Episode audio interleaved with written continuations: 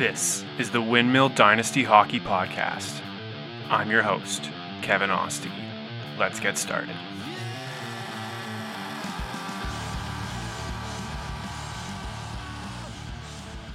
All right, welcome into the sixth episode of the Windmill Dynasty Hockey Podcast. With me today, I have in the house Stuart Miller Davis back again. Happy to be back. All right, today's episode is a special episode. This is my top 101 players for the 2023 NHL Draft. I spent a lot of money, more money than I'm willing to admit. Uh, I spent a lot of time. It uh, it was it was a lot of effort to, to scout this entire draft class. I didn't get to watch every single player. There's a lot of players that are eligible for every single draft, but I did get to watch a lot of the CHL, a lot of the USHL, a lot of the NCAA, quite a bit of European players, although not as much as I would like. But overall, I feel pretty good about this year's draft class, and uh, I'm ready to share my rankings publicly. So let's get started. My 101 ranked player for this year's draft would be Zeb Forsfalt of Sweden. Not much to say there. Looks pretty good at the U18s. I thought he looked good in the bottom six. These are all kind of dart throw players. I, I wouldn't. Uh, I wouldn't. You know, I wouldn't be trading up or trading down or just you know trying to trying to say like, oh, I know what's going to happen with these guys. I, I don't. They're dart throws. So let's keep going. Uh, 100 or sorry, 100. Alexander Hellnemo. Oh my goodness. I don't know if that's how you pronounce his name. Is it Hellnemo? I'm Hell Nemo. sure. I have would no to clue. He's a big kid. Uh, you know, big goalies stop pucks. Let's hope. So, moving you on. You play the percentages. oh yeah, you play the percentages, and I believe if I'm not mistaken, Hal Nemo is he's big. Like he's not just he's not just you know he's he's goalie big, like six foot six, two hundred and ten pounds. Yeah, that's Oh no, he's only he's only six two, one eighty three. No, no, no, I was wrong about Hal Nemo. yeah, that's a bit small. I'm a little bit more worried now, but with a That's name sort like of a regular sized goalie these days. yeah, but but with a name like that, you're you're bound to have some success. Let's be real. That's there's only names like that that come along once in a while. So, uh, 99, I have Quinn Mantei of the Brandon Wheat Kings. He jumped out to me a few times. He's like a poor man's Matthew Mania, or really poor man's Matthew Mania. I'm I'm probably ranking him higher than anyone else. I thought he had some really interesting flashes of uh, skating ability and transition. He defends pretty well. His team always played solidly against uh, against Connor Bedard. That's kind of my my my scouting against uh, my scouting for defensemen in the WHL was basically how did you look against Connor Bedard yeah, that's fair. or how did you look against Zach Benson? In twenty in 2015, my evaluation of defensemen was probably uh, in the OHL was probably did Connor McDavid look make you look like shit? Well, That's that's not a necessarily a problem because he does that to everybody. oh exactly, and Connor Bedard is going to do that to players more often than not. There's a reason why I have someone like Nate Danielson ranked as high as I do, and that's because I thought, man, this kid could play in the NHL next year. He he really handled his assignments against Bedard very well. So we'll get to him later, but Yeah, if you if you got beat seven out of ten times against Connor, well, that's uh, probably not bad. Yeah, so that's exactly. I mean, Connor McDavid is. I, I still I, I would hesitate to put Bedard in the McDavid stratosphere of prospects because I don't know if we'll ever see a McDavid prospect again.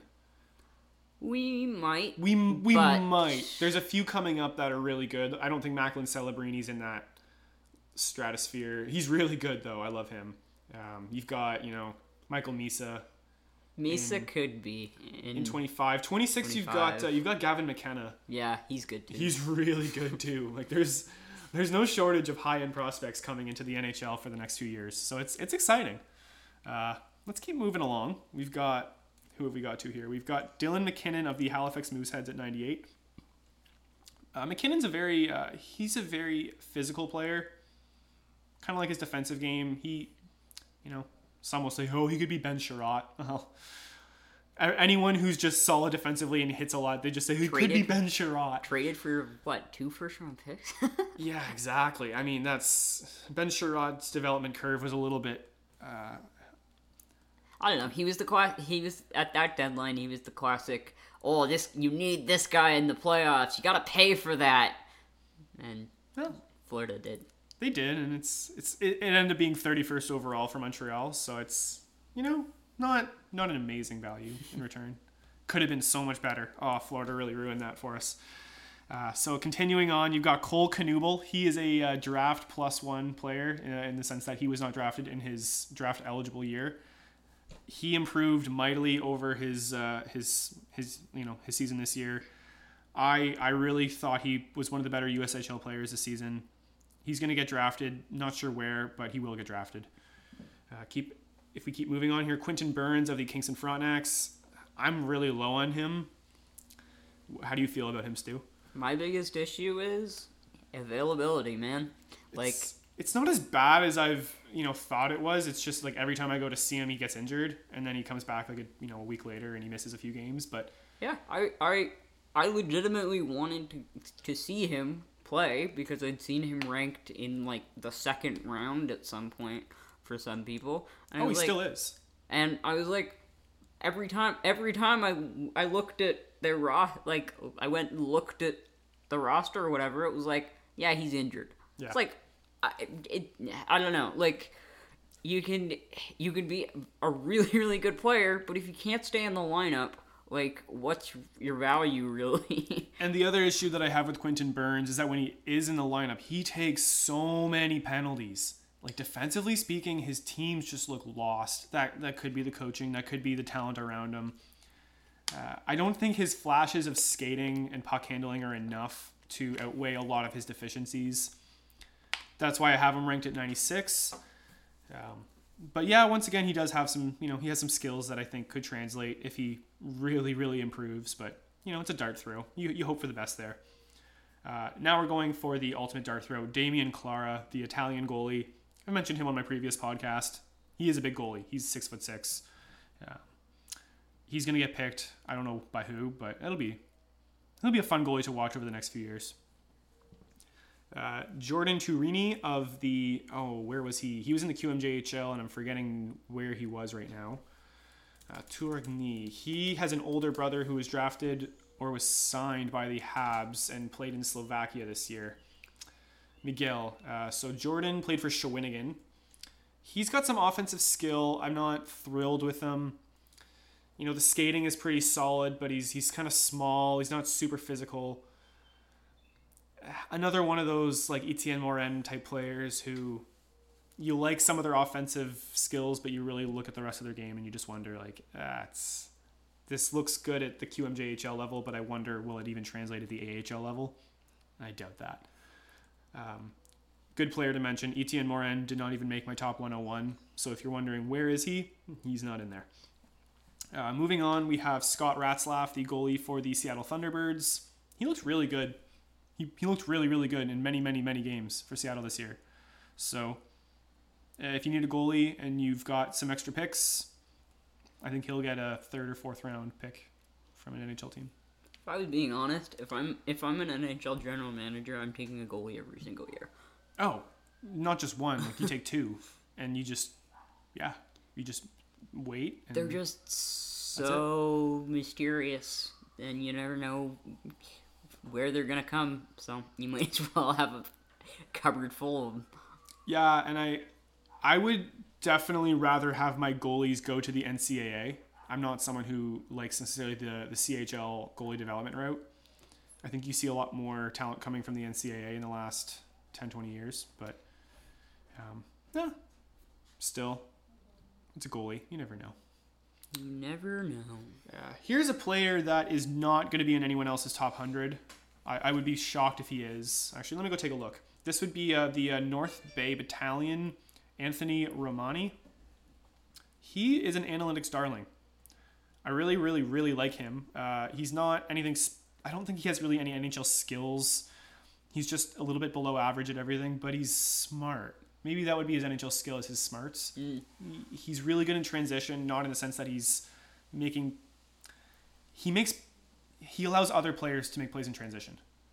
He's like he's a really good quarterback. He's not a defender, but he's just a really good quarterback on the, in transition. I'm I'm a fan of him, and I think you know he scores a lot of big goals. He played really well for North Bay on the third line. Do you have an some- NHL comparable? An NHL comparable for Anthony Romani? Uh, wow. That's that's really tough. You know, I don't know who I would actually say, but so if you actually go to his um his elite elite prospects uh, draft guide, the one thing they that will uh, you will see here is he actually had better numbers uh, at even strength. He, he had better numbers than Brennan Othmann, Sasha Pastujov, s- you know Shane Wright. I like players that can score five on five because you know you look at players in this year's draft that you know dominate on the power play. There's a lot of them, and it makes you question. You know, do they have the skill to do it five on five, or are they just smart enough to do it five on five? And that's that's a big separator, especially for long term NHL success. So, no, I would take a I would take a swing on him in the fourth or fifth round, for sure. Why not? Um, moving on from Anthony Romani, we've also got Zach Schulz. He was a defenseman I really liked at the U18. I thought, you know, played really well in his own zone. Not anything special offensively. I don't think he'll ever score 20 points in the NHL. He might not make the NHL. He's he's just a solid player. He offers a little bit of defensive upside, can kill some penalties, but after that, you know, I'm not. You don't want him on the power play. He's not going to play more than 20 minutes a game ever, but that's fine. Uh, Roman Kantserov, a nice Russian player. He's got a little bit of sneaky potential, I think, to outperform his draft class. He's just small. That's about it. And, you know, doesn't necessarily have as much zone entries as you want in a player that small. It's like he's not going to drive possession, but the So vision. if Mark Bridgman was still running the Habs, he'd be there. He'd he'd be on there. Oh, he would be their he'd be their very typical third line or their third round pick. Yeah, he's their he's their typical third round pick. But I wouldn't blame a team like his numbers in the MHL last year where he was over a point per game. So Yeah, that's that's what you want. But he is five foot nine, you know, 175 pounds, and the defense isn't necessarily outstanding. But no, he's not a he's not a liability. All right, moving on. That was our first Russian player from this year's draft class. There will be a few more as we move up. Uh, you got Soto at 89, Simon Kingston. There's some potential there. yeah. He's an interesting one because I've I've seen him a few times. Um, the first time I saw him, I loved him.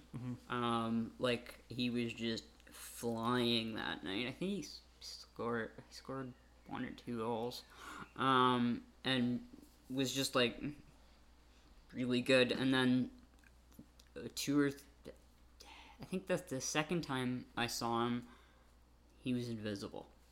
Like I just didn't. I was not seeing anything good from him, and it. I don't know. That's that's part of. That's something you'll see from a lot of scouts on Kingston prospects. Was just they had nights they looked terrible, just Yeah. terrible, and there was nights where they didn't do anything. I I seriously question the coaching.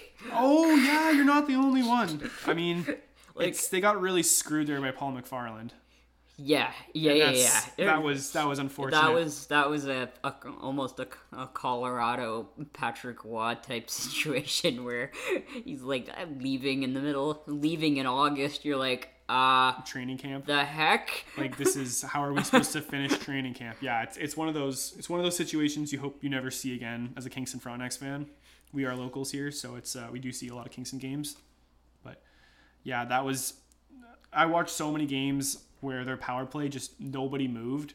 It was just static passing from point to point, from corner to corner, and it's like, are they trying to do anything? Are they trying to set something up here? Like, what's the point of all this? And it's just needless passing. So, if they get a new coach, maybe they get some more talent who maybe, you know, maybe things change, but if things don't change with the coaching, that Yeah. could be a really there, there's a player I really like for next year, Christopher Thibodeau, and I, I don't know how he's going to fare next year. There's also a few other guys. Jacob Battaglia could be, you know, a mid round pick. Yeah, it does not shock me that they decided to give the Memorial Cup to Saginaw instead of Kingston. Oh, I mean, Saginaw's got Michael Misa, so it's Yeah. right off the bat. There's you- you've got a marketable player with a team that. There's a shot they have Zayne Parekh still in uh, in 25, 26. Um, well, they're host they're hosting next year, Okay. Oh, they're hosting next year. aren't they? Saginaw? I think it's in two years' time.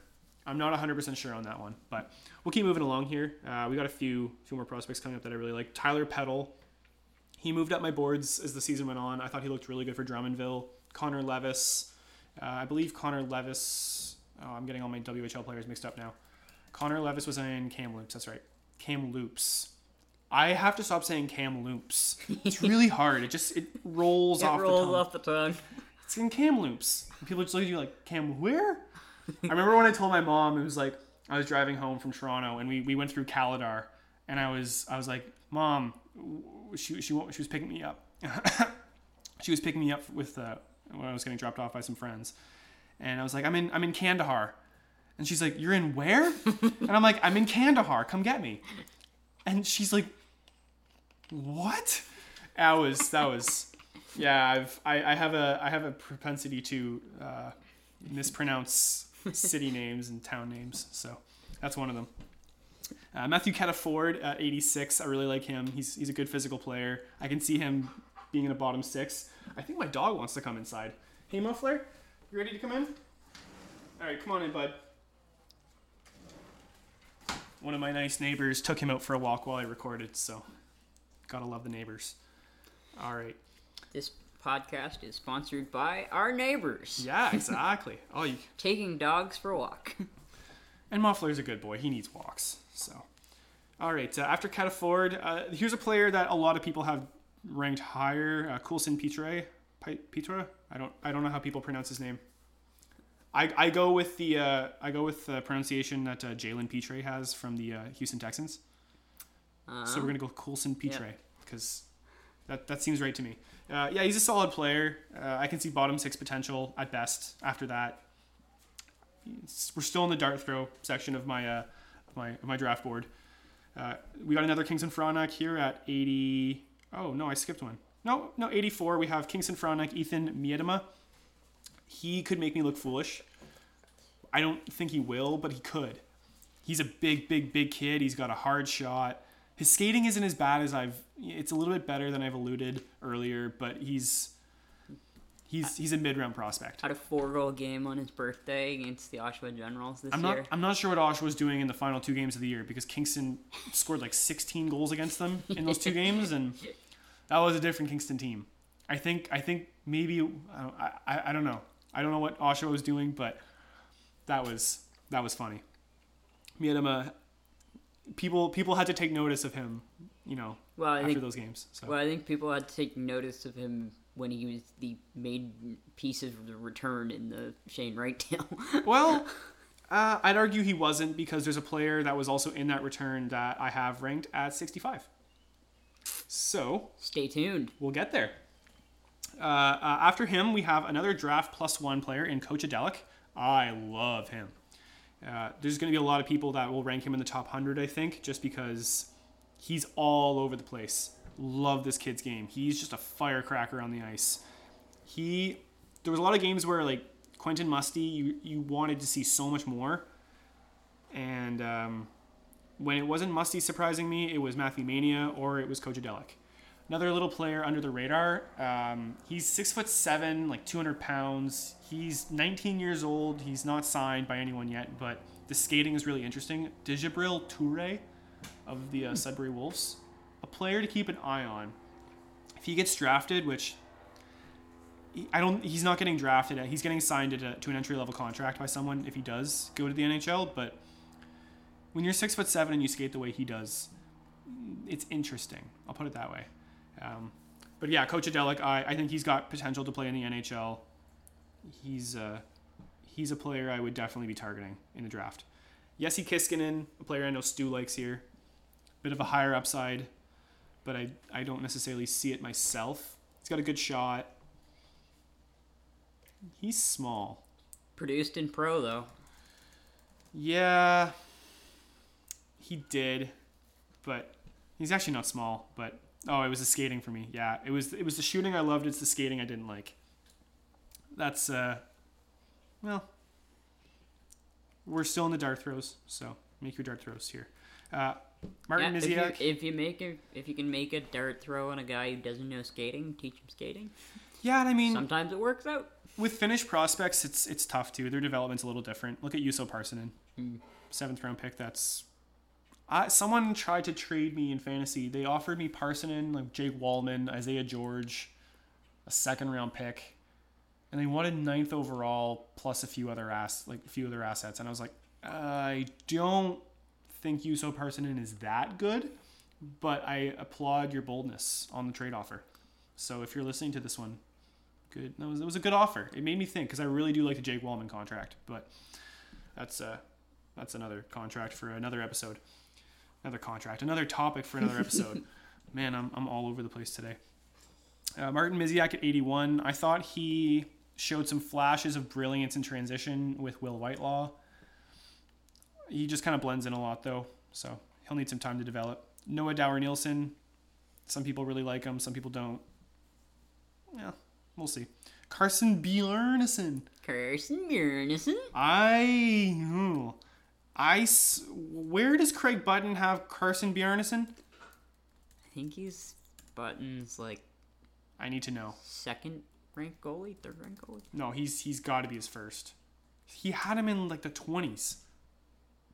Does he still? I think he does. And this is why Craig Button will always be Craig Button. Yep. Where we go? Where we go? Craig Button at 24.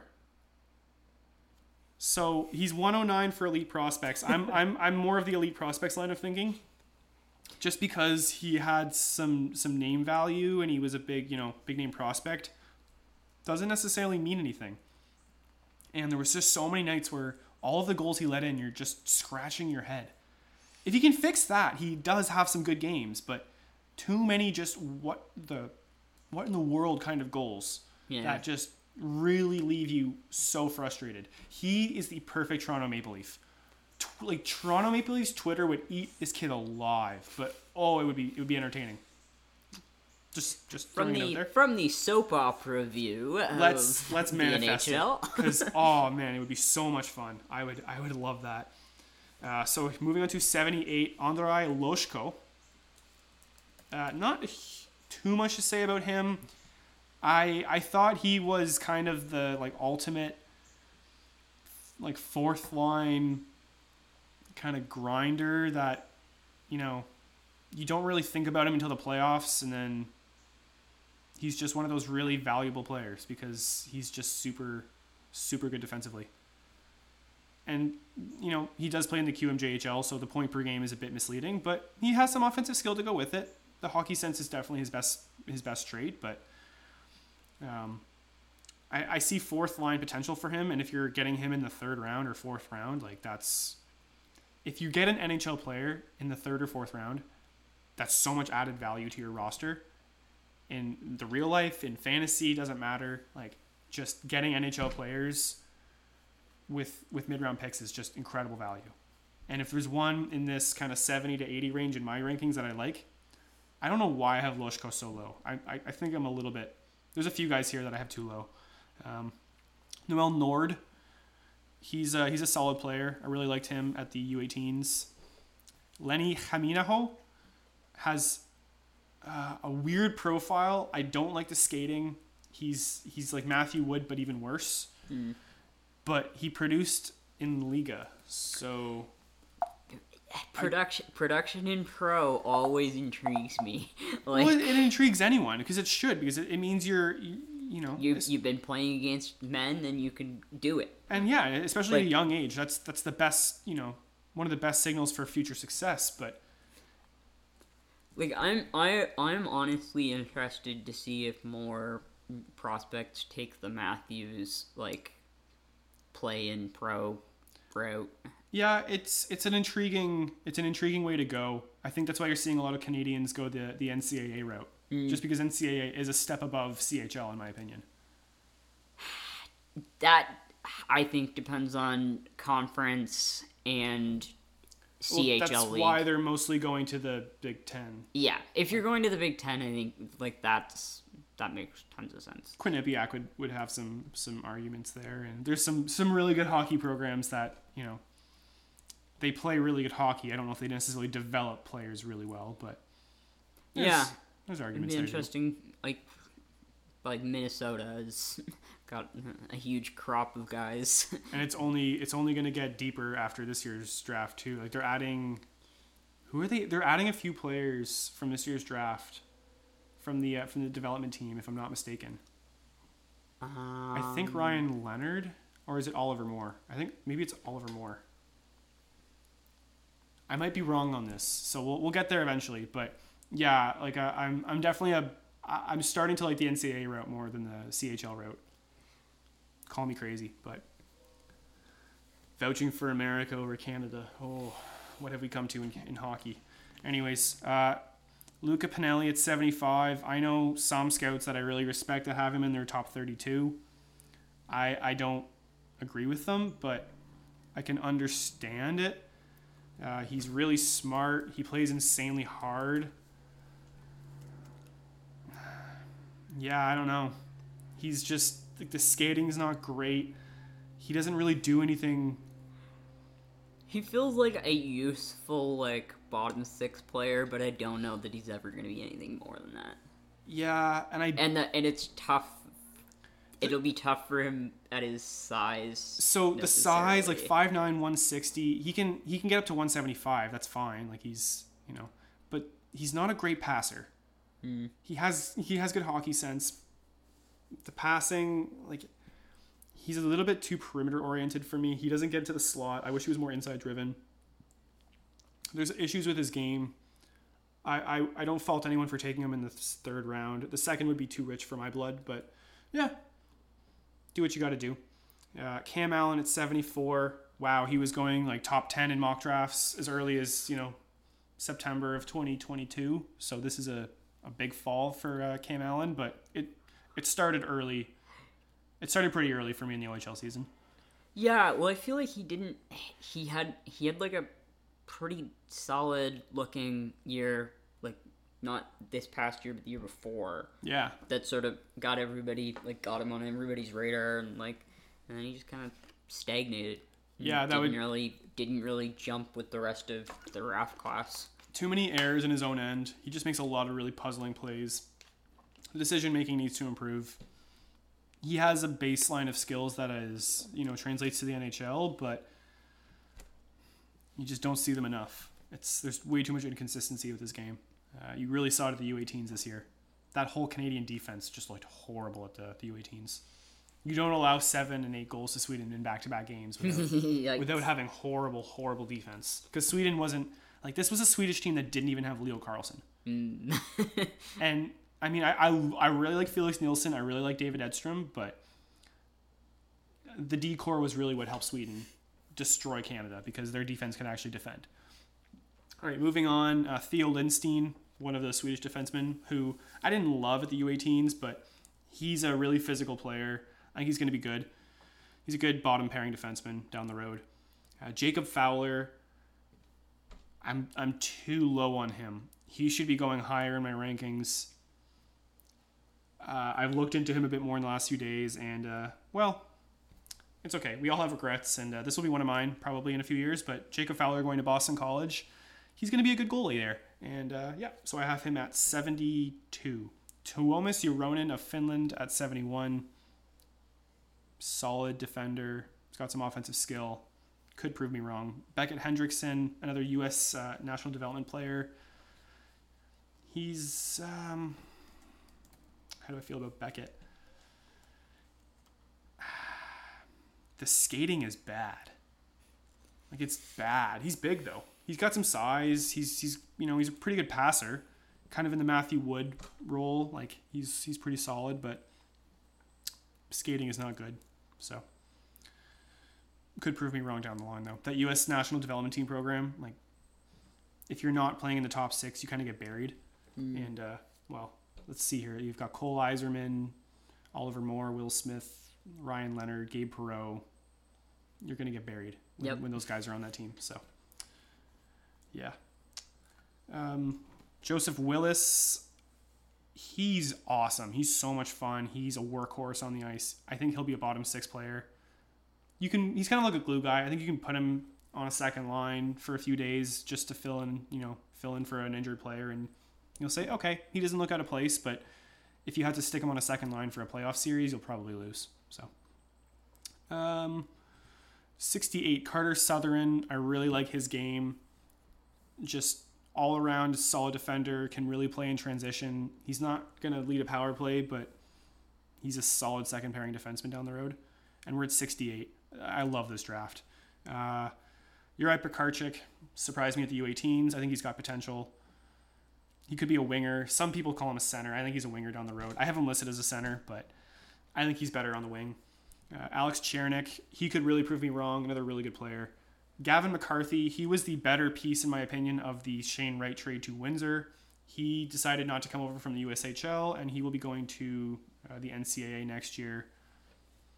I think he's he's a solid player. Kingston would have been lucky to get him. I'm not sure why they traded for him. It was one of I- those like it- trade for good players, but yeah, if he's never coming, then what's the point? It's sort of it's sort of one of those you trade for a good player, you hope you can convince them, and obviously they could not.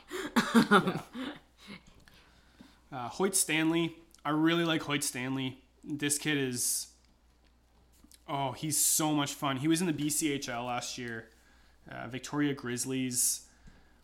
He's a lot of fun in transition. He's physical. The puck handling has, you know, I, I see some flashes of really nice puck handling ability. He's just not a smart player, and he he's not gonna score like ever. He's to be one of those like oh there was a defender who went like like 100 games without scoring and it was just comical and i forget who it was now.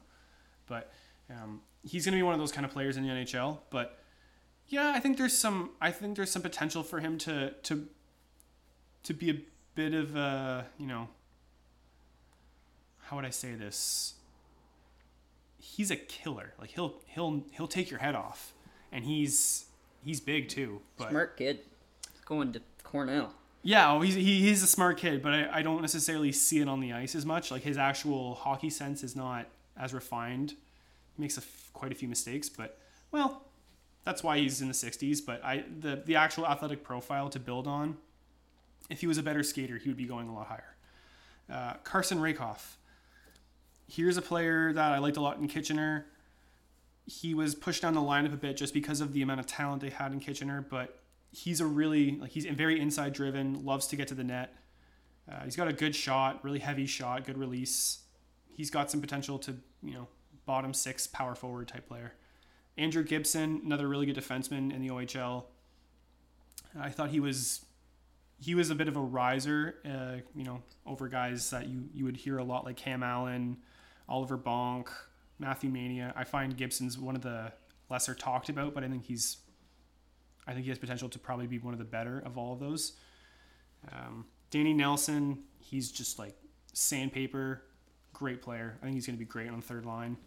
Aaron Minnetian, I had him spelled as Aaron Maintain in my first version of the rankings because my spell check is awful.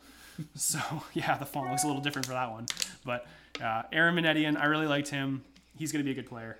Oliver Bonk, he's the son of Radek Bonk.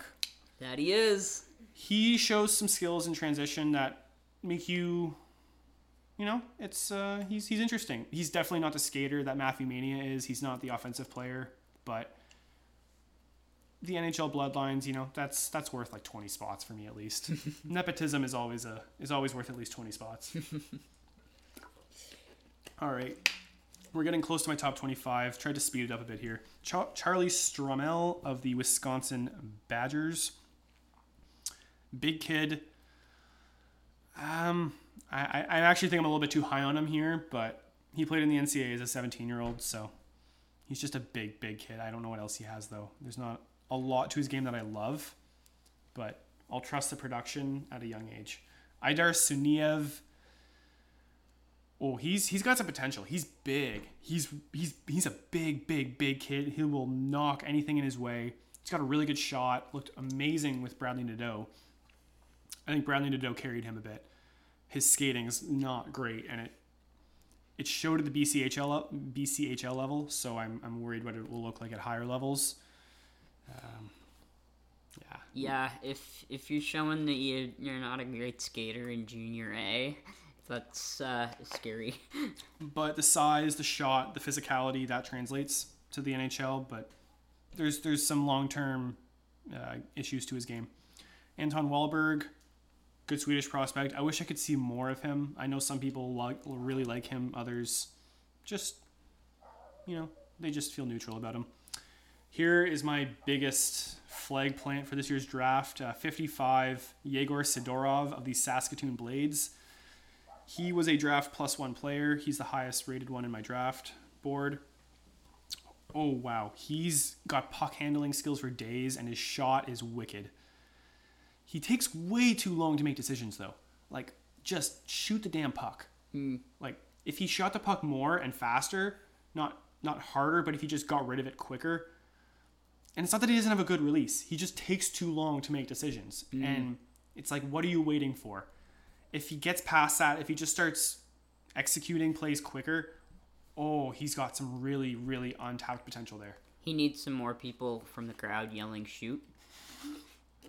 Exactly. Toronto Toronto will give him that. Uh, 54, the safest player in the draft in the 32 to 55 range. Maxim Štrbák. He actually, to me, is a good, like, Ben Chiarot is an actual good comparison for him. I, I don't want him playing big minutes, but, which Ben Chiarot does. So it's, it's a bit of a caveat, but, like, Stylistically, stylistically similar. they're similar i don't think he's a good enough skater but if it improves he's so physical he's just he's such a safe player he looked really good at the uh, at the u18s and he played like 30 plus minutes a game every single game so coaches trust him. coaches trust him and i'm you know i, I think he's going to be a good player. He did look good in the ushl too from what i saw so. Actually let me make sure because i'm getting i'm getting a few players mixed up here. I'm, I'm almost 100% sure he was in the, the ushl oh there's there's a there's an accent in his name that makes it really hard to find him on here. You got that you got that one that goes like over the the s and then over the the a. Yep. yeah he was in sioux falls he he kills a million plays with his physicality and he's big like he's already 200 pounds he's six foot two Um, That's NHL size. his shooting is like there's there's not a lot of there's not a lot of offensive talent there. There's really very little offensive talent, but I I love him. Like I just love his game. He's he's so safe, and if you're getting him in the the late second, like if you're getting a penalty killer, if you're getting a play killer, oh just go for it. Super safe pick, especially if you're a if you're a contender. Uh, Hunter Brzustewicz, I love his game. Bit inconsistent, but he could he could be the the offensive defenseman from this class that really surprises people. So if you're in fantasy and you're looking for a defenseman in the second round, he's the guy. Uh, Matthew Mania, he's a bit more of a transition player. I've said that a few times. His skating is really quite good. He's a little too aggressive in transition. Needs to tone it down a bit, but the skating is like just it's it's already NHL level, so I don't worry about him from that point, uh, from that perspective. But the rest of his game needs some needs some honing in. Uh, Alexander Rykov, another good Russian forward. He's let me go to my notes on Rykov. Uh, not outstanding at anything, but he does have above average skating. So, you know, you can hope to see a little bit of something from him in the future. He's not small. He's he's pro NHL average now. Although I will say this year's draft and next year's draft are just completely destroying the size element of the NHL because all the top players are small now Yeah. in the draft. It seems like the defensemen in next year's class are not big. You've got another like you've got another Hudson brother that's five eight. Yeah. You've got uh, you've got the USHL defenseman from Russia who's not that big either. It's just it's the the, Finnish defenseman, all like a lot of the forwards. There's just there's so many short kings now. Mm. DeBrincat's no longer going to be like the comparable for every single good short sniper. Or Cole, Cole Caufield. Well, Cole Caufield will be the other one now, Yeah. but in, in like five ten years we'll have so many more good comparisons. It'll be it'll be way more fun. We can get to my uh, Cole Caufield mm, comparison uh, gripe later. Oh yeah, that's that's completely fair. I was gonna say I don't know how long we've been recording here. Probably forty five minutes. I might I might separate my top thirty two into a second podcast because I I want to go a bit more in depth for my top thirty two. Maybe my top thirty three because I really like my thirty third ranked player. But um, I, I really really like my thirty third ranked player. I'm, I'm, I'm a little bit too high on him maybe. But uh, Caden Price at 50, he's uh, he's one of those like he's a safer version of Matthew Mania. Mania offers way more upside. Trey Augustine at 49. I might be too low here, but um, Goalies are tough. yeah, I, don't know how to scout goalies. the only way I'm putting a goalie in my top 32 is if they're huge and they've shown me they can stop pucks against really elite talent. And that's why I have one in my top 32. And everyone now knows who that is because there's really only one person it can be. So we'll move along. Timur Mukhanov, I really like him. I debated putting him a lot higher, but there's a few things in his game that I don't love. Um, he really lacks physicality, and I his shot just is not. He doesn't have a good shot. Now It's- your next one, that's an interesting choice because I've seen him in top 32s pretty much everywhere else. Yeah, um, I had to temper my expectations of him because I had him as a huge riser after the U18. I had to go back and watch some of his league play. He he's probably he's probably going to go top 32. Uh, Just to let you know, folks, we are talking about Brayden Yager. Aren't we? wait, are we talking about Brayden Yager? That's who I have on my list. 45. Wait, I'm at 47. You're at 47. Yeah, we just talked about Timur Mukhanov at 48. I, I got the numbers wrong. Sorry, folks. Ah, So uh, after Timur Mukin- at 48, we have David Edstrom at 47. there we go. Uh, Edstrom, yeah, I was gonna say I really liked his U18. I uh, I didn't love his league play as much, but he's an analytics darling. Um, so if you know if you want to take someone that the analytics likes, he he's like a bit of a he's a little bit slightly less smart, slightly less skilled Calum Ritchie. That's how I would go. Um, Tanner Molendyk. Okay, the skating is fantastic. He's going to make the NHL because he's, he's pretty much Philip Broberg on skates. He's not as skilled as Philip Broberg, and his puck skills really worry me. Uh, he shows a few flashes occasionally, but like he's just not a fast decision maker with the puck, and he's just he scares me with the puck. So I love the skating, but I don't love a lot of other things about his game. Now we can get to Brayden Yager. Yeah, Brayden Yager at 45. I'm really low on Brayden Yager. He just disappeared in so many games this season. I, I just didn't I didn't see that top 32, top 20 player that a lot of people see. On some of his goals, you're like, oh, okay, there it is. But like it's those goals that he scores become harder and harder to score the the higher and higher you get up into the you know into the hockey ecosystem. And I just I worry about Brayden Yager just blending in for too many games and coaches just getting like sick of the tantalizing potential but him not doing enough else to help the team win cuz he's he's not going to get onto a top 6 if he can't score. He's And if you if he's in a bottom 6, I'm like what does he do to bring value to a bottom 6 other than you kind of have to worry about him in transition, but I don't know. I'm just the rest Yeah. of his game is lacking for me. he sounds like he will frustrate coaches. He will, but he could be that player that frustrates coaches until he gets to the right spot and then he turns 26, 27, and you're like, we have a 40 goal scorer on a $3 million deal, and the rest of the league is going to trade two first round picks for him if they get a chance because his value is insane. William Nylander ish. No, No, no, like no. I'm, no. I'm just I'm just saying that from uh every people think he disappears and then suddenly shows up and scores. Nylander is a better better prospect than Brayden Yager ever was. I said ish. That okay, was my, ish, That may- was my that was my qualifier. maybe ish, but um, no, I, they're they're a different game. Uh, moving on, Kasper Halton at 44. There's there's a few players in this tier that really could make me look stupid. This is kind of my like high upside but frustrating and have some issues tier.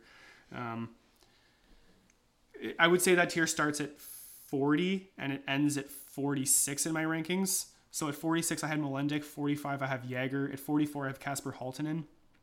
Kasper Halttunen is a hammer. He has an insane shot. The skating is I don't think his skating is that bad. Like he looked pretty good at the U18s. He didn't look out of place. Similar to Matthew Wood, they both didn't look out of place with their age group. It's when you play them against higher level competition. I worry when like how that how does their skating translate to the pros? but I think Halttunen can play in the bottom six. Same with Matthew Wood. I just don't think Halttunen has quite the vision or the passing that Matthew Wood has. So I question his long long term upside, but he's like he can score 20 goals in a on a third line. So that that brings a lot of value. He can also he he would bring a lot of valuable to like a lot of valuable. He would bring a lot of value to NH, any NHL power play. I need to slow down. I want to get the top 32 done today here. Oh boy. Um, the next player in this tier, Felix Nilsson. He doesn't necessarily have the high end traits that other guys in this tier have, but he's just really, really good all around, and I love his puck handling. Uh, he he's going to be a good player. I, I might have him too low. 42, Will Whitelaw. Oh, what to do about Will Whitelaw? In terms of tools and skill and athletic ability, he's a top 20 player in his class. He might even be like a top 15. But from all accounts, he's just an issue personality wise. Mm. Uh, he got left off of some American teams. And uh, if you've seen Will Whitelaw play, he should not be left off of any American teams. But he was. So that makes me question, you know, question why. And uh, yeah, apparently he's a little bit of a uh, inflated personality maybe similar to like a Joshua Ho-Sang. Mm. So we all know how Joshua Ho-Sang has turned out. He's he in the cage. I'll know. There's there's risk with Will Whitelaw, but if you if you want to you know bet on upside in the second round, go for it. If you're taking him in the first round, you have some cajones because I wouldn't do it in the first round. Yeah, you are very, very secure in your organization, and you think that you can or you have four first round picks. Yeah, that's the that's the only other way. And I like I just wouldn't do it in the first round. I think there's other players that offer similar upside while also just not having the issues and they have good enough floors that I would just you know take the high floor. Um, moving on from Will Whitelaw, we've got Daniil Boot, Daniil But, however you want to say it. I see his name going up and up in the last couple of days, but yeah, big guy. He's got a wicked shot. I might be wrong on him, but I just I don't I don't see enough in his game. I don't see a, I don't see a smart enough a good enough passer to get into the top six. But who knows? I could be I could be very wrong. I could be wrong about everything I say. I, I think I'm going to try to make a point of saying that in every episode. I could be wrong about everything here. Um, this is my first time ever scouting an entire draft class like I said, I think I spent like 600 700 dollars so I could you know get the CHL access pass, the USHL, the BCHL. You know, I torrented so many you know European streams. It's it was a long, long few months of scouting, but happy to get here. Uh, Lukas Dragicevic at 40. If he can improve the skating, if he can improve just his overall defensive awareness, uh, I think he needs to go back to forward. And I've heard some people say, could he be a forward again? I don't know why he can't be a forward. I struggle to comprehend why. His skating isn't any worse than like Ethan Miedema's. Mm. So why can't he play forward? Why can't he play on the wing? He's got so much offensive talent. He gets pucks to the net so well. He's so smart but defensively, you can't rely on him. You can't rely on him defensively when he's on the power play. Hmm. And that's like, what? Like when you when you're worried about allowing goals when you're on the power play, that's a concern. The potential here is insane though. He's got so much skill, like it's skill for days, but uh, like I I can really see a world where he just doesn't make the NHL unless he gets moved forward. I, I'm just I struggle to see him as an NHL defenseman. It's going to take so much work. It's going to take a while. It's going to take three to four years, I think, if not longer. And he's going to need a lot of time in the AHL, hmm.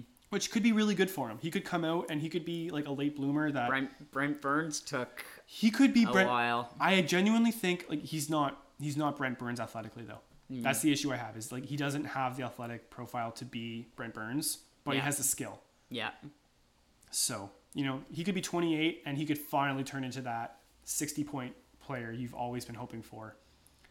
It's just you're probably not going to have him on your roster for eight years waiting for it. Yeah. You'll probably give up on him before then. Yeah, So- you, you need to take the long approach and it's I don't think many teams will have that patience or so- that flexibility. Not in the top most- 40. Mo- well, mo- most general managers aren't going to last that long. no team will want to take that risk in the top 32. I, I sure as hell wouldn't. But I see him constantly mocked in the top 32, so you never know. Uh, number 39, Denver Barkey. I love Denver Barkey. If he was just two inches taller, he would be a first round player. He keeps proving people wrong. He's going to do it at the NHL. Uh, here's the thing he's small right now he's I mean he's small right now. He's probably going to be small in the NHL. He's not going to grow much, but that was that was a dumb thing to say. We can we can just highlight that now and say that was dumb. But his game, he's such a good playmaker. He works so hard. Him and his teammate Easton Cowan, who I haven't yet mentioned, because I have Easton ahead of him. So hold on to your socks because yeah, I have Easton Cowan ranked really high. But Denver Barkey, I love his game. He's such a good playmaker. He's got a he's got a deceptively good shot. He's and he's so inside driven. Like he doesn't. I'm not concerned about oh he's a perimeter oriented player. No, he's not perimeter oriented at all. He wants to get to the net. He loves to get to the net. He loves to piss off defenders in front of the net. He's like Brendan Gallagher. I, I would say Brendan Gallagher would be a great comparison for him. It's like just such a skilled winning player. I I can't wait to see where he goes in the NHL. Luca Cagnoni at 38 took a weird development path, but he's going to be a good NHL player. He's so deceptive. He's so so creative with his passing. He finds he finds open skate like passing lanes that you don't you can't see as a viewer because you don't have the angles necessarily, but his his vision is just incredible. Uh, number 37, Mikhail Gulyayev. Not sure uh, if he's better than Cagnoni, but I like the skating a bit more. I'm not sure about the passing and the vision, but his skating is really, really, really, really exceptional. Um, 36, Kalan Lind. I'm not sure about the upside. Hmm. I'm betting on upside with this ranking. Analytics say he's a really good passer. Analytics also say he can score five on five. So, between that, his physicality, his surprisingly good passing, and his above average shot, that's, you know, I can Yeah, see top six. That's a top forty player. Yeah, it's a top 40 player, but it's also a player with top six potential. The floor is just, it's, it's like top, you know, the, the floor is just super, super high for him. 35, Otto Stenberg. Want to see more of him, but everything I see, I love. Riley Heidt at 34. You know what? I, I, I wish I could knock him down in my rankings, but it's too late. So um, he's too too much of a power play driven player. Um, he makes some really nice passes. He connects a lot of plays. The rest of his game is really lacking. I don't. When I read when I read his profile, like the first or second time I was looking at draft rankings, I was like, "Oh my goodness, he's gonna be a Toronto Maple Leaf hmm. because he sounds like a Kyle Dubas pick." He's now he's Kyle- now he's gonna be a Pittsburgh Penguin. Exactly. no, and I, I, that's the one nice thing is I, I do. I think Kyle Dubas was more creative, but I, I think the, I think Treliving will be a better drafter. That's my issue with Dubas. I didn't, I didn't think Dubas's draft classes were, like, what does he have to show for the last four or five years? Um, Their got a, prospect pool is kind of dead. he got a first round pick for Rasmus Sandin and he moved out. um, Yeah, but Rasmus Sandin bloomed the second he went to Washington. ah, Statistically. statistically, he was still bad defensively. Yeah, well, at least he started scoring. That's what you wanted of Sandin. You didn't draft him for his defense. No. But I don't know. He was he was too he was too much of a like. I I think he, he was too similar to Morgan Rielly to ever really succeed in Toronto. That's fair. Um, which is why recouping a first round pick was solid. Um, especially when they managed to use that first. Well, we'll see how they use that that first round pick. I hope Toronto swings for the fences.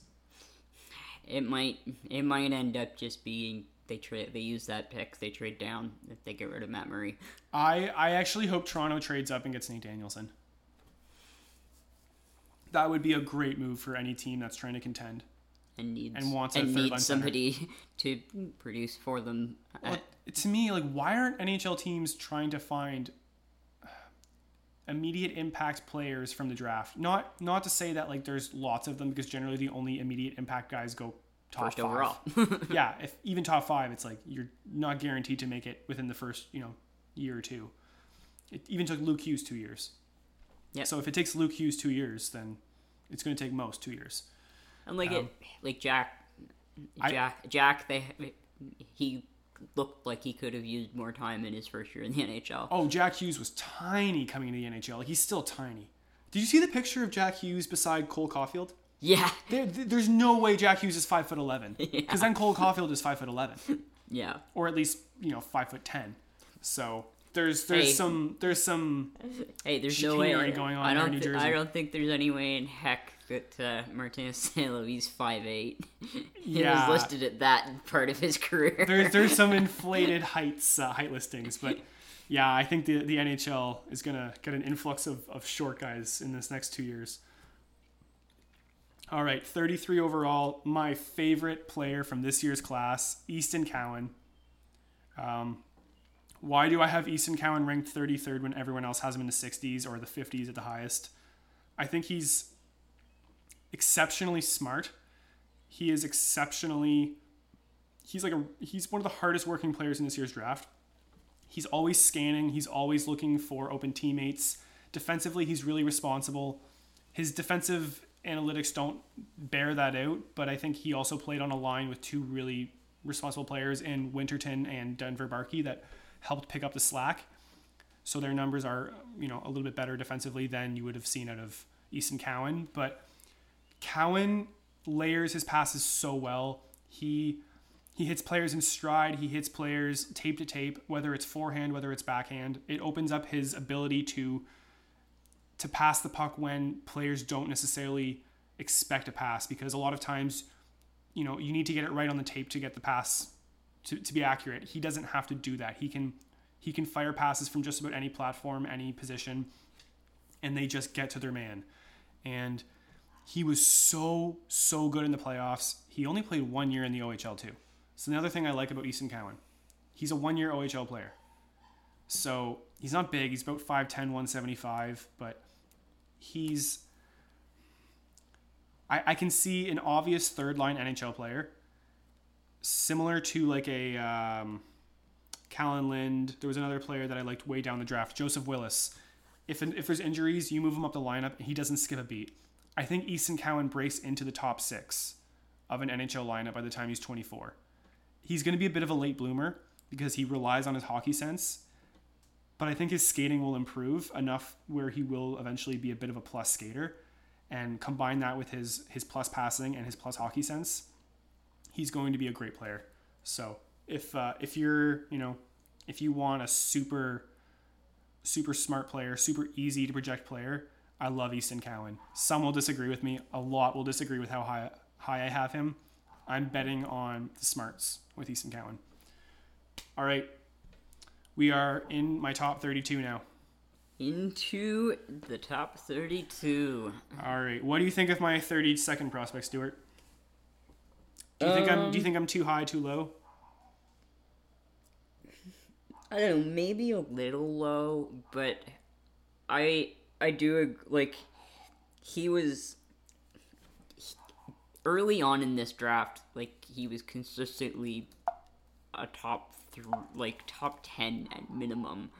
Um We're talking And- about uh, Eduard Šalé here, by the way. um Yeah, Craig Button. yeah. Oh goodness, Craig, Craig, Craig. Didn't he have him at he had him at 4 in one I thought he had him at two. three. He had him in the top 5, He definitely had him was- top five, and that's what just made people go Yeah. bonkers. It's a bit ridiculous. It was definitely like it was it was a headline grabbing Yeah. ranking, but but there's so much skill. Like he's such a great skater. He's he's a wizard with the puck. He's a great passer. He's got a great shot. You're just like, how can someone who has all of this hockey skill not be that smart of a hockey player? and then he just doesn't. He just refuses to play defense, and he's just terrible. Like he just has no physical element to his game. Yeah, and apparently, yeah, Like he that. there were some there were some reports about him not being a great worker either. And I, you know, part of me wonders: did he put up insane numbers as a 16 year old and a seven, like you know early 17 year old, and then just mail it in? Because you, you're starting to see it happen in a lot of pro leagues. Like the NFL is notorious for guys being like, "I was amazing as a freshman. I don't need to play well as a sophomore or as a as a junior." Like Derek Stingley Jr., great example. Chase Claypool. Yeah, I, I I think Derek Stingley Jr. is probably the ultimate example because he was like the freshman All American, had an like had, his his freshman year at LSU was the best I've ever seen, and then two years he was just horrible. Was went third overall, and you're like, what? Like you took him over Sauce Gardner. Sorry to get into football, but that's Eduard Šalé is like my yeah that that would be my comparison for him. So I don't know if that's a good comparison or not. He but- might be my Chase Claypool. yeah. if we're doing NFL or if we're doing NHL to NFL com- comparisons, I've, I've had a really a few really good ones that I mentioned to you. Yeah, you did. Uh, I thought who is who are my other ones? You, Danielson is Le'Veon Bell. Did I? Yeah. Was it was it Nate Danielson as Le'Veon Bell? That's funny. No, it was Zach Benson as Le'Veon Bell. Oh no, it was Zach Benson. Zach Benson's like, oh, if you're talking about like just insanely patient, not the most athletic, but he's so patient and he sets up like he sets up plays really well with his patience. That's that's what you know. That's what Le'Veon Bell was. That's what Zach Benson is. We'll get there, but uh, and there was one other one. Oliver Moore was Devin Hester. Yeah. Oh my goodness, I love it. Two amazing comparisons. If you're if you're an NFL fan, you'll you'll probably appreciate that. All right, moving on from Šalé, who you know, he could he could he could be a top five player from this class. I do understand why people say that, although saying anyone outside of the top five could be a top five player is a really hard statement for me to make because the top five in this year's class is almost kind of cemented almost for everyone at this point that it's you have to you have to really have some tools to get even into the conversation to get Bass Penson at five. And the top the top three for if you include Michkov. Oh, Mitch, What- like, and I don't know. Michkov is definitely a, in terms of talent. He's t- like two. Mitch Michkov is has more talent than Carlsson. Carlsson, projectability wise, I like a bit more, but we'll get there. We'll get there. Um, Tom Willander at 31, he's rising fast. He's not going to go. He's going to go way higher than 31. He might go in the top 12. Uh, I didn't love him at the U18s. He kind of dropped for me at the U18s, but I I, I have to rewatch that. So I'm. I, I couldn't stop watching Axel Sandin Pellikka, so that's that's might be my fault. Fair enough. Uh, Nick Lardis at 30, he's a riser for me. He's got a great shot. He's a good skater. Hockey sense is, is above average. He's going to score like 50 goals for Hamilton next year, and uh, he's going to provide some amazing value for anyone that scores prospects in fantasy leagues. Also, I think he's got 40 goal potential in the NHL. Nick Lardis, I would be happy if he uh, if he went to the Habs at 31. Bradley Nadeau goes above Nick Lardis because Bradley Nadeau has a better shot. The rest of his game concerns me. I think Lardis is way easier to project to the NHL, but if Bradley Nadeau hits, he hits big. If Bradley Nadeau misses, you might not get an NHL player. But if he hits, he hits really, really big. So that's the nice thing about Bradley Nadeau. Uh, this kind of tier is all similar. They're all kind of short players that offer something different. Uh, so Nadeau at 29, then I have Andrew Cristall at 28. This is probably my biggest controversial ranking. I'm lower on Cristall than just about anyone. I worry about not just his skating, but the consistency. He's if you can't play him in the top six, I don't know where you can play him. Mm, And that's Yeah. my concern about quite a few players in this draft.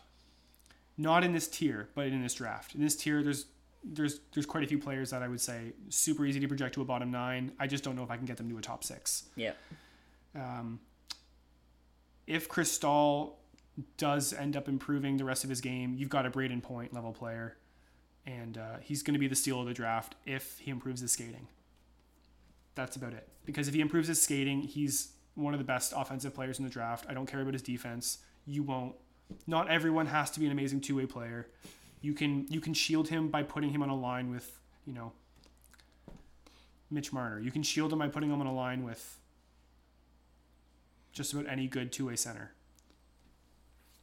So, uh, moving on, Jayden Perron. Ooh, Jayden Perron could be a victim of Macklin Celebrini. I don't know. It's really hard to tell because I just haven't got to see Perron without him. Yeah. And Celebrini's so damn good. But Perron, uh, he's really smart. I like the skating. His shot is really good. Oh my goodness, I love his wrist shot. He can wire it, and for some reason, people say he's got a bad shot. Hmm. So I think he's got 35 goal potential. And just because he's proven he can play with elite talent. There's a player who I have way higher in my rankings that is similar to Perron, but just a way better defensive player. And it's just super easy to project into a top six. We'll get there though. Um, after Perron, we have Ethan Gauthier. He's the safest in this kind of tier of smaller forwards. He's actually really not that small. He's like 5'11, 175. He's he's just like closer to average. yeah, he's pretty much NHL average, but he's super physical. I love his two-way game. He he elevates the players on his line because he does the dirty things they don't want to do. So, Like a Zach Hyman. like a Zach Hyman. Yeah, that would be a very good comparison for Ethan Gauthier. After Gauthier, Gracyn Sawchyn. I have Sawchyn above all of these guys because he's got a little bit of Ethan Gauthier in him, but then he's got a little bit of Cristall's skill. He's got a little bit of Nadeau. Uh, he has a little bit of the upside of all of them while also having the safe floor, but he's got a bit more offensive potential than um, than Ethan Gauthier.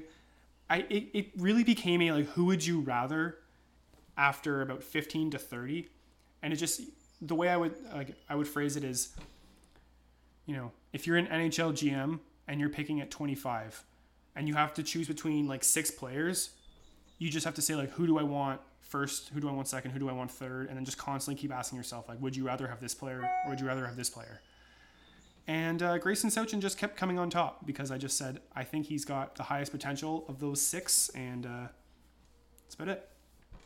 Koehn Ziemmer. Oh, he's he's he's a fun player. He'll fight. He'll hit. He'll shoot. He's a he's getting a lot better as a passer, and the skating is.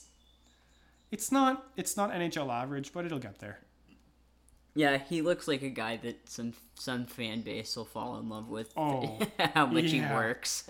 Uh, he's going to be the kind of player that causes a lot of controversy, I think, in his NHL career, just because he's he's so so physical and he's so scrappy. But it's like teams love those players. Like if if he yeah, was you, he's he's the type of guy you you love on your team, but you're gonna hate watching your team play against him. exactly like if he was a better skater, the comparison would be Josh Anderson. The skating is the only thing that kind of holds him back. Uh, Gabe Perreault, I might be too low on Gabe Perreault, but I think he's he's really smart. He doesn't have a great shot. He's he's a good passer, but he's not a great passer. Um, he's just probably one of the smartest players in this year's draft. Super safe. He's gonna play, you know, at worst third line, but I can I can see him being on a first line just because he's he's so smart. Beau Akey uh, kills every play he gets a chance. like he can get his hands on, he'll kill it. He's so good defensively, skating. I said this to Stu earlier. Uh, when you see the the World Junior Tournament and they do the right before they come back from commercial break when they do the drill segment, he's going to be doing one of the skating drills, guaranteed. He's such a good skater. I love everything about his his game. Oscar Fisker Mølgaard at 20. He's um, him and Cal Ritchie are really hard to to differentiate between, but I just think Fisker Mølgaard is a slightly better skater. Other than that, they're really similar, really similar play styles. All right, we have my first goalie or my highest rated goalie. Highest rated. Yeah, Michael Hrabal. He's huge, and he looked incredible against the United States in the U18. After that, um, he was okay in the USHL, put up some good numbers, but I, I he needs development and he needs time. He'll get that. He's just like it's it's a you know putting him at 19 is a really big risk for me. I'll do it though because I think he's I think he's going to pan out. I've seen Ben Bishop as a comparison. If you're getting Ben Bishop at 19, that's a steal. Uh, Matthew Wood. Have you seen much of Matthew Wood, Stewart? Not a ton, I'll be honest. Yeah, Not a ton. he's He was at Connecticut. He's a Connecticut. Yeah, he was a point per game player at Connecticut as a 17 year old. The skating is the biggest drawback. Everything else is well above NHL average already.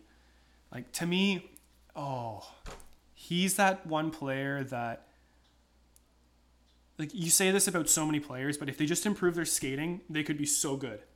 He's like the perfect comparison or the perfect, you know, he's the perfect player for that for that uh, role because if he if he does improve his skating, he's going to be so so good. There's a reason he was on the first line at the U18s with Celebrini. All right, Samuel Honzek. I've moved him up slowly over the months.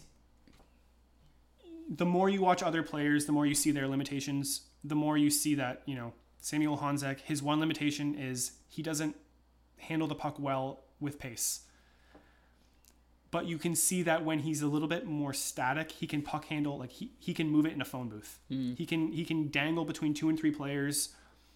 He has the puck skills already. He just has to speed them up. If he speeds up his puck skills, he will be a top eight player in this class because he's so good in new, like he's so good defensively in the neutral zone. He just disrupts so many plays. His reach, he knows how to use his reach. He's amazing on the boards. He does not lose puck battles. Um, yeah, he's he's a golden retriever. The that would be my comparison for Samuel Honzek. He just he hunts down pucks and he yeah he more often than not gets them, and he also has a wicked shot, like can wire it. He's he's big. He can and he can skate. Oh, I'm, I'm gonna post some really good clips on Twitter later of Samuel Honzek. He's a he's a. I might I might take him a little bit higher than 17. Colby Barlow at 16 great shot, great competitor. Um, like he might be the you know the safest player in the top 15. He's going to score 30 goals at some point in his NHL career. Might not be a great defensive player, but his effort, you know, you'll never be yelling at yelling at him for lack of effort.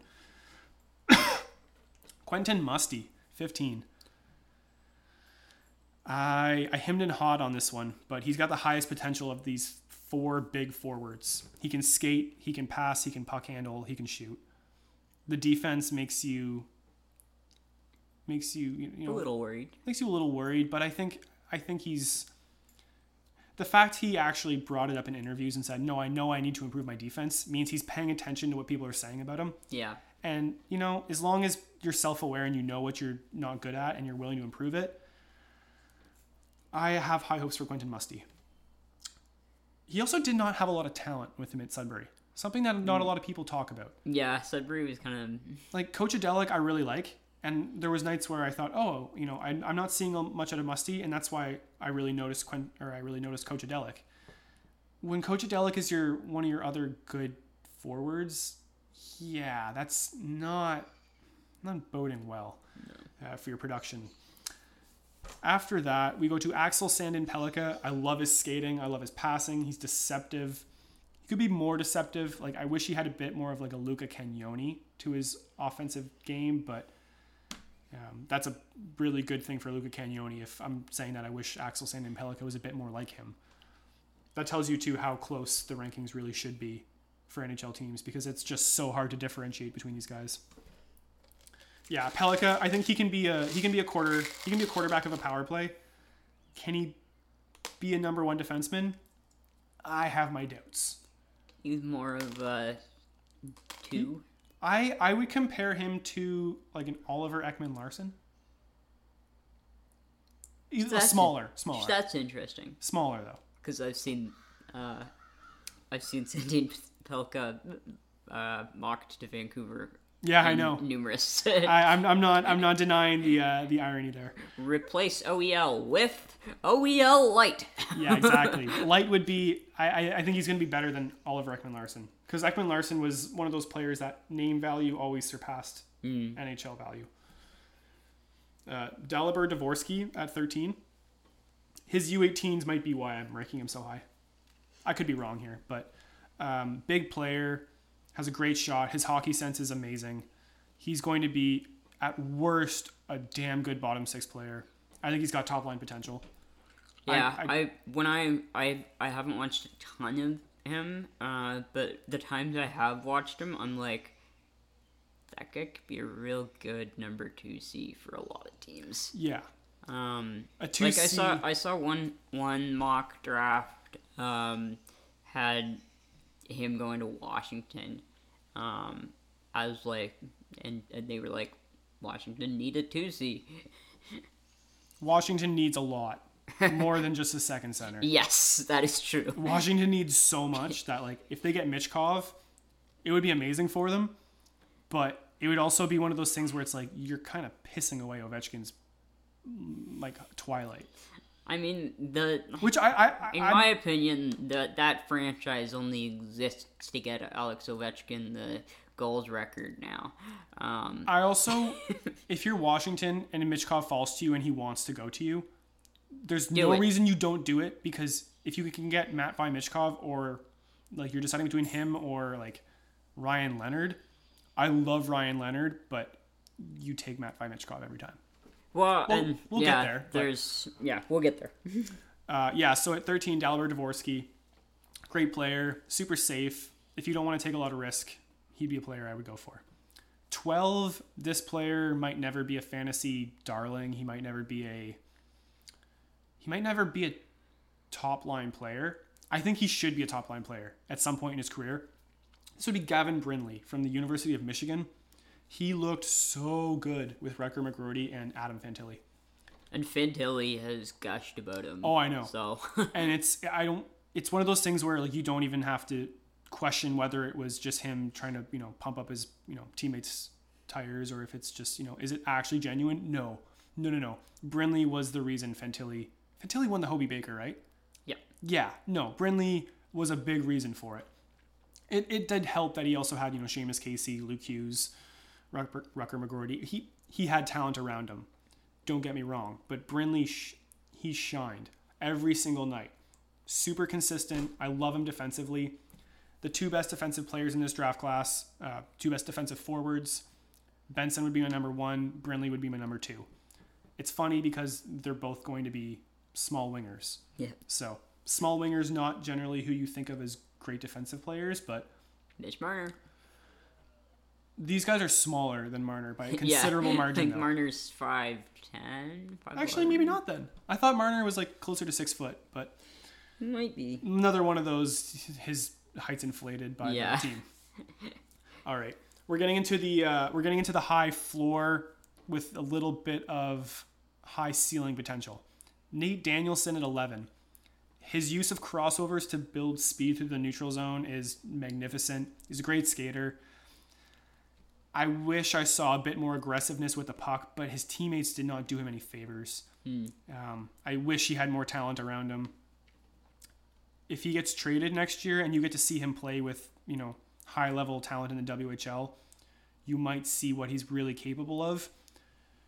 You might just get to see what he's capable of in the NHL next year though. Depending on where he gets drafted, he could be in the NHL next year. I'm not I'm not I don't think I'm out of line saying that. I've seen a number of places saying that Pittsburgh should take him because he's the perfect like. I said that like a week ago. Yeah, Yeah. you're not the only one. yeah, he's he's like the perfect there player are a lot Pittsburgh. of people who say he's the perfect Pittsburgh player because he is one of the most NHL ready players of this class and can come in and he will he will like he will shadow a player like Connor Bedard and it will it will hamper his offensive potential in games but he will shadow your number one center like your opponent's number one center and he'll do a good job of it. He's a good enough skater he's smart he's very aware. And you know I, I believe he's an assistant captain and he's been an assistant captain for two years. Like the kid's clearly been relied upon heavily in Brandon. I wish he got more playing time some nights though. That was my biggest gripe. Um, but yeah, I love Nate Danielson. Uh, I think NHL scouts are probably going to have him in that 10 to 15 range. A lot of scouts that I know have him in the 20 to 30 range just because they question his aggressiveness offensively and his upside. I don't question his upside. I think he's at worst, like at worst, a, like a top five third line center. And at best, he can be a, you know, I think if he's playing top line minutes, he's probably a winger. Mm. That's the only thing. But I think he can be like one of the best second line centers in the NHL. Will Smith at 10 Into the top 10. Oh yeah, I ruined that. There. Thank you, Stuart. Into the top 10. Yeah, we gotta. Gotta You gotta make- hype that up. yeah, I'm sorry. I'm not really the hype guy. I need I need a hype guy for the podcast. Might have to might have to get your brother in here. He, he does that really well. There's well. a hype guy. Yeah. Will Smith uh, at top 10. Yeah. This uh this might be a slap in the face. I was gonna say, I hear this kid slaps. Oh, so many jokes to be made. Oh no. Um, I like Will Smith. I just don't love Will Smith. I I had a hard time ranking him above Nate Danielson, but I had to go back and watch him not just in the U18s and have to go back and watch him with the U.S. national development team. He looks really good with elite talent. I just I want to see him with less elite talent to see if it's if it's him or if it's the elite talent. Yeah. I never I can't tell. That's that's always the thing with the the U.S. national development players is like you've got this collection of the best American prospects all playing on the same team, and like unless you've got Auston Matthews or like I don't know like Jack Hughes or um, I'm trying to think of some of the other guys that have just like clearly produced be- beyond everybody else. Yeah. Jack Eichel. Yeah, I mean, in terms of U.S. National Development Team program production, Perreault and Smith are both. I think they set the record. yeah, Pro is Pro is past Matthews. Matthews didn't play as many games. But yeah, he was only like one shortened season. yeah. My my only issue with Smith is he's not an elite skater, and once you get into the top ten of this draft, you almost have to be an elite skater to be in this top ten because everyone in the top ten is either well above average or elite. Really? Well, except for Leo Carlsson. I've seen a lot of criticism of Matvey Michkov's skating, but nobody cares because he can score. I mean, like Zach Benson's else. also considered to be an average skater, and I don't agree with them because there's more to skating than skate fast, fair enough. and that's that's one of the things Yeah, I'm. well, I've, Kapanen is very skate fast. I've had to change my opinion of, of how I rank players' scouting ability or their scouting, their skating ability because it's like the playoffs in the NHL this year was a good example. Like, not the, the best skaters don't always, you know, they're not always the best players. to, to jump a little bit back to a football comparison, just because a guy's got a great 40 yard dash does not mean he plays fast. Exactly. And that's and that's something with Will Smith. He definitely plays a lot faster than he skates. And that's why I don't have a problem putting him in the top 10. Hmm. If he was Nate Danielson level skater, he'd probably be up to 6 or 7. So, at 9, we're going to go back to the United States and we'll pick Ryan Leonard. We're not going to pick him, but that's where I have him. I, I had a hard time having Leonard below more just because the floor with Leonard is like I think the floor is like a really good second line winger, and the ceiling's like a third Tkachuk brother. Yeah. It's just he's so easy to project to the NHL. He does everything so well. He's going to score 35 goals. He's probably going to score 80 points consistently, while also providing great defense and just being a menace. Um, I love I love Ryan Leonard. I just I hope he doesn't get drafted by Montreal at five. And I understand why people would be frustrated because it's it's a bit of a safe pick.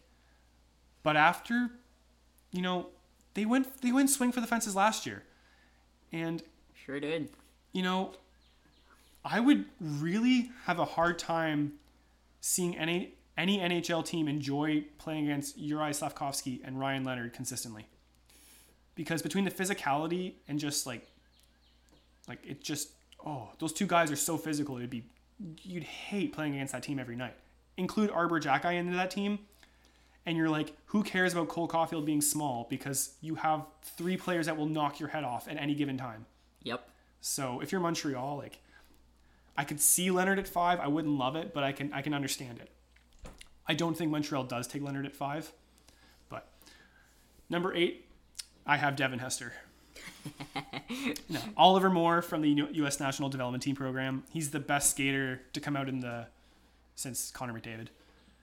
Um, his skating is just otherworldly. It's he's not Kasperi Kapanen. If I thought he was anything close to Kasperi Kapanen, I would He'd be have him ranked in the 20s. uh no, because his skating is still that good. I would probably put him. Actually, no, I'd probably put him in the twenties if he if he was, yeah.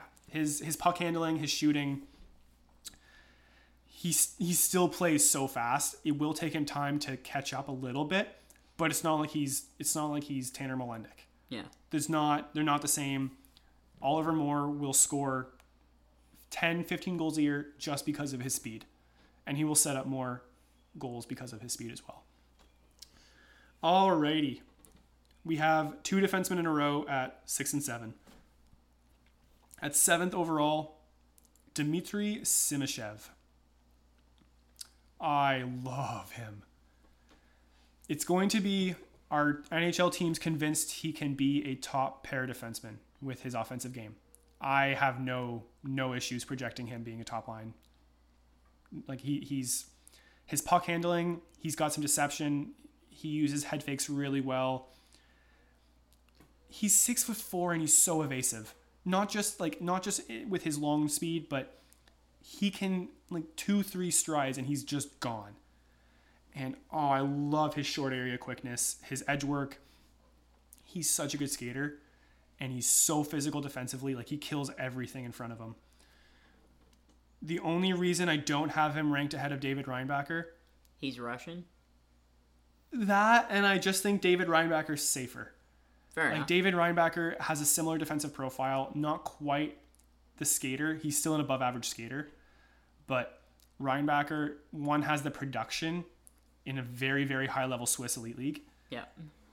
Like Simashev has pretty average production in the MHL. Like I think it was 12 points in 40 games. That's not not bad, but it's not great. Yeah. Not what you would expect from someone that can be a top pair defenseman. I just I think the pro, the projection for Simashev is a lot harder to make than it, it is with Reinbacher. That's the only the only gripe I have. It's not even a gripe because I'm still putting him at seven, and I'm putting him ahead of players that I think are going to be top line forwards. So make of it what you will, but if you want potential, I would say go with Simashev. If you want a steady 50 points per season, can play 25 minutes a game, take Raven Reinbacher. All right. Oh, and yeah, David Reinbacher had uh, the pretty much mirror like his production in the Swiss league, the exact same as Roman Josi. In his two pre- like his draft year and the previous draft, like the previous year, the exact same. So Yeah, and that's probably your best Swiss uh, comparable. oh yeah, by far the best. Al- Although Reinbacher is Austrian, yes. so we'll, But we'll- he played in splitting hairs, potato potato. Um, Zach Benson, the left winger from the Winnipeg Ice, the best. formerly Winnipeg Ice. Oh yeah, now they are the oh what, what are they now the Wa, Wa, Wakahachi? No, I, I said that wrong. Don't. I I just posted it too in our in our mm, league chat. Wentichi? Something like that. It starts with a W. They're still the Ice. They're still the Ice. They're Yeah. just in the U.S. now. yeah, Benson's going to score 120 points next year in the WHL. No problem. As long as they still have a few of those carryovers from that team this year. Um, yeah, he's the best. He's the best passer in this year's draft. Uh, his his deceptiveness when he has the puck is incredible. You never know what he's going to do with the puck, and that's why he doesn't have to be the best skater because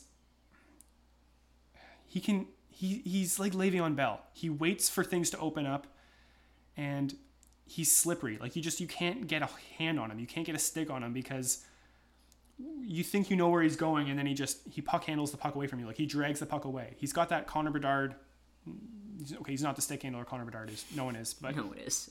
but oh, I love Benson. If if you're worried about his size, don't be. the The projection to get him on a top line is he can play amazing defensively. He'll kill penalties. He can get 70 assists every single year. He might never score 40 goals, but I think he scores 30 goals just because he gets you know top line minutes. Yeah. And if he's you know playing with an elite talent, he can probably score 30 goals. All right, we're into fourth overall. Oh, I actually forgot that I put Leo Carlsson at fourth overall. I, I was just about to say Matvei Michkov because I was like, I have Matvei at fourth. No, you don't. No, I have Michkov at third, and I have Leo Carlsson at fourth. And the reason for that is Michkov is a dynamic offensive talent. Sure is. Leo Carlsson is a Pretty good one. he's very like he's so good with the puck on his stick. With the puck on his stick, Leo Carlsson is second in this draft to Connor Bedard. the only reason I have Carlsson below Michkov is I think I think Michkov can score like 50 goals consistently. And I just think Carlsson will score 80 points every year, be the, you know, he'll be like a top 15, top 10 center in the league, but very few players can score 50 goals a year Yeah. consistently. And I think Matvei Michkov can do it. There's there is a reason that he is the greatest Russian prospect since Malkin and Ovechkin. Well, and I, I, I think if you just look at production in the KHL, look at Kuzmenko from uh, 21 22, and then look at Kuzmenko in the NHL last year, and then look at Matvei Michkov's numbers, and you're like, okay, they're pretty similar, and Michkov's like seven years younger. So if Kuzmenko can come in and score 30, 40 goals, and I understand that not every KHL player who has high like who has you know high production does that.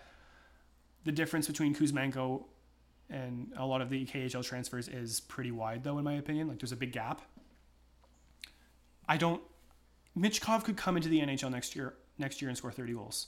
He won't, because he won't be in the NHL for three years. But, well, at least three years, unless. It, he could. It's possible. There are like Mirosh- Miroshnichenko. He's he's come over early. There are Yep. there are Russian players that are forcing themselves out of Russia. Artem Duda, he's now in Maine for the he's for the for the Black Bears. Well, and if like Michkov's, the the the reports are that he's coming for the draft. Oh yeah, he by all accounts like he's he wants to be an NHL player and he's he's he's tuned into what's going on. Yeah. If he does try to force his way to Washington, that remains to be seen. I don't know if I, I, I think a team like Montreal would be like, yeah, we'll we'll draft you and then we'll trade you to Washington and force them to overpay us. That's what I would do, but if that actually works, that's a whole other whole other question. But yeah, I'm I'm confident with Michkov at third. I just think he can score 50 goals and he's more than a good enough playmaker, which that was his one knock coming into this year, but his playmaking improved greatly with Sochi. So um no problems with him at third overall. All right. Sorry, I'm. No, it's all good. Just, uh, we're, uh, gonna, we're gonna go to uh, number two here because I feel like the top five. There's just once you get past Michkov and Carlsson, there's just no debate because everyone knows Bedard's at one and Fantilli's at two. If there is debate at two, it's like, do you put Michkov at two? Do you put Carlsson at two? That's the only you can debate second overall, but I wouldn't because Fantilli. His floor is like being maybe not one of the ten best centers in the NHL. Oh darn it! He's the twelfth best center Yeah. in the NHL. Like that's his floor. He has an absolute unreal one timer. He's going to he's going to camp at the right face-off dot and just score 20 goals a year on the power play. Um, got a great one timer, great wrist shot. He's an amazing passer. His compete is just it's it's really fun when you get super skilled players that also work really hard. It's just it's a great combination. Uh, Fantilli, I I'm super excited for him to go to Anaheim he's going to be great with McTavish. That line is going to cause all kinds of problems for NHL teams for a long, long time, especially once you factor in they have Mintyukov, Zellweger, Luneau. There's guys I'm missing too that are better. Um, their Um, defensive pipeline is just stupid. Yeah. So it's Well, they had the they had the WHL Defenseman of the Year, Quebec Ranger Junior Defenseman of the Year, OHL Defenseman of the Year. yeah, it's it's a it's a pretty nice setup they have going there in Anaheim. So to add Adam Fantilli to that core is just going to be it's going to be lovely. I, I heard a rumor and it's like Montreal offered Josh Anderson. Oh, what was it? Josh Anderson, Owen Beck, and fifth overall. And I'm like, I wouldn't even entertain that phone call. I would hang up the second that was offered. I think if I yeah if I was Pat if I was Pat Verbeek, I'd be like, uh, you want to throw another f- two firsts on that? what would it take like it would take for me to move as the GM of Anaheim I would need fifth overall Lane Hutson Owen Beck And two firsts. I would I would say either I would say Calgary's first and your first next year or I would need Uri Slafkovsky Fair enough. it's it would it would need to be a haul like Adam Fantilli is going to be that good um, yeah so that leaves number one Connor Bedard he's going to score you know he might not score 40 goals next year just because Chicago sucks but he's that good I think he does And he also, tr- My I think he's going to try too hard next year to score. I I, think, think- he's going to have some issues with that. Like you saw it happen against Saskatoon a few times where he just got destroyed. yeah, he tried to make too much my, happen, and it. My personal feeling that he is is he's going to be somewhere in the sixty point range in his first year. I think he gets a little bit over that, but just because someone has to score in Chicago, but. And he, he has Seth Jones. He's gonna have Lukas Reichel. There's there's talent in Chicago. There's just not a wealth of it yet. Patrick Kane might be back. But it does help that they've got like five picks in the top fifty. Like Yeah. Four picks in the top fifty. So I think I think, you know, if you're getting Connor Bedard, Colby Barlow or Samuel Honzek or Nate Danielson and, you know, the top 15 oh man. Chicago could turn it around really quickly. Yeah, they've got Especially- uh, they've got some decent pieces. Like Korchinski's interesting. I'm not as big on Um, Kor- Korchinski as others, but That's why I said interesting. I don't. he, he can pass, which, you know, it'll be if you're, you know, and he's big. he's not that big. He's he's not that big to, you know, say he's big, but he's no, he's he's a good enough passer that you know he'll make the NHL. I just I worry about his long term defensive upside. my brother is in love with Paul Ludwinski. Oh, I love Ludwinski. Yeah, Ludwinski is one of those guys in Chicago that he could be their two C for a long time. He I think he's probably a safer bet to be three, yeah, I think I think he's a safe bet to be a three C. but he could He his could his skating is like Yeah, oh if if if, if only Kingston actually had some some coaching to to go along with some of the skill they have. Hopefully for next year. All right, well that pretty much sums up my uh, top 101 prospects for this year's draft. well, we didn't really talk about the number one, but you all you've all heard it. Ah, man, it's just like who wants to talk about Connor Bedard? It's just it's just been it's been over Everybody's everybody's heard Eddie everything since this kid was twelve. exactly. It's like it's like the Andrew Wiggins of of NHL prospects. Cuz I just remember like know, Andrew Wiggins being like the guy from 13 like- until It's like all of these generational talents. You hear about Sidney Crosby from the minute he was in diapers. yeah. The nice thing about Bedard is I don't think there's any chance he turns into Lafreniere. Yeah, I I, I would my I would I would be really I, I think I've, I've said this before in a number of places. I look at Jack Hughes as sort of a comparable a bit. Like I know he's he's more talented than Jack Hughes, which is crazy. but I feel like just that that small talented like center. Yeah. I feel like it's just gonna take a little bit. Well, all I can say is it'll be so much fun to see what Chicago does in this year's draft. Oh yeah, Because you'll find out what kind of team they want to build around him. yeah. That's pretty much like that's that's the first thing you'll know is who do they take it? Is it 14th overall? Uh, Um, I haven't really looked at the draft order that much to be honest with you. I've been focusing more on like where do I order my prospects. So I'm just gonna ask you actually now. Are there any uh, are there any rankings here you, you vehemently disagree with or don't uh, don't agree with in any way? Would, would there be someone that you would say like oh I would have him higher or oh I would have him lower? I'm, I'm excited to see if uh, if Twitter roasts me for some of my rankings. I hope they do because I I, en- I enjoy engagement. So I think Chris Stahl will be the one that people latch onto the most. Like 28 is pretty low for him, but it's understandable. Yager in the forties. Oh yeah, Yager at uh, Yager at 45 is going to ruffle some feathers. Do, do, do, do, do. Well, overall, I think this was a was a pretty good podcast. Chicago pick at one nineteen. 19. I thought they had an earlier pick than that. One and nineteen. All right, well, 'Cause They 19. had Hey, they get Michael Hrabal in my uh, in my rankings, so they get their goalie of the future. Although I think they already have Drew Commesso, so they might not need one.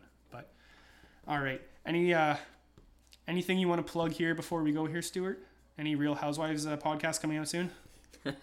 we're on um, a bit of an extended hiatus. All right, well, definitely not the same here for the uh, for the Windmill Dynasty Hockey podcast. I would uh, like to thank Stuart for coming over once again, making this a Wednesday tradition.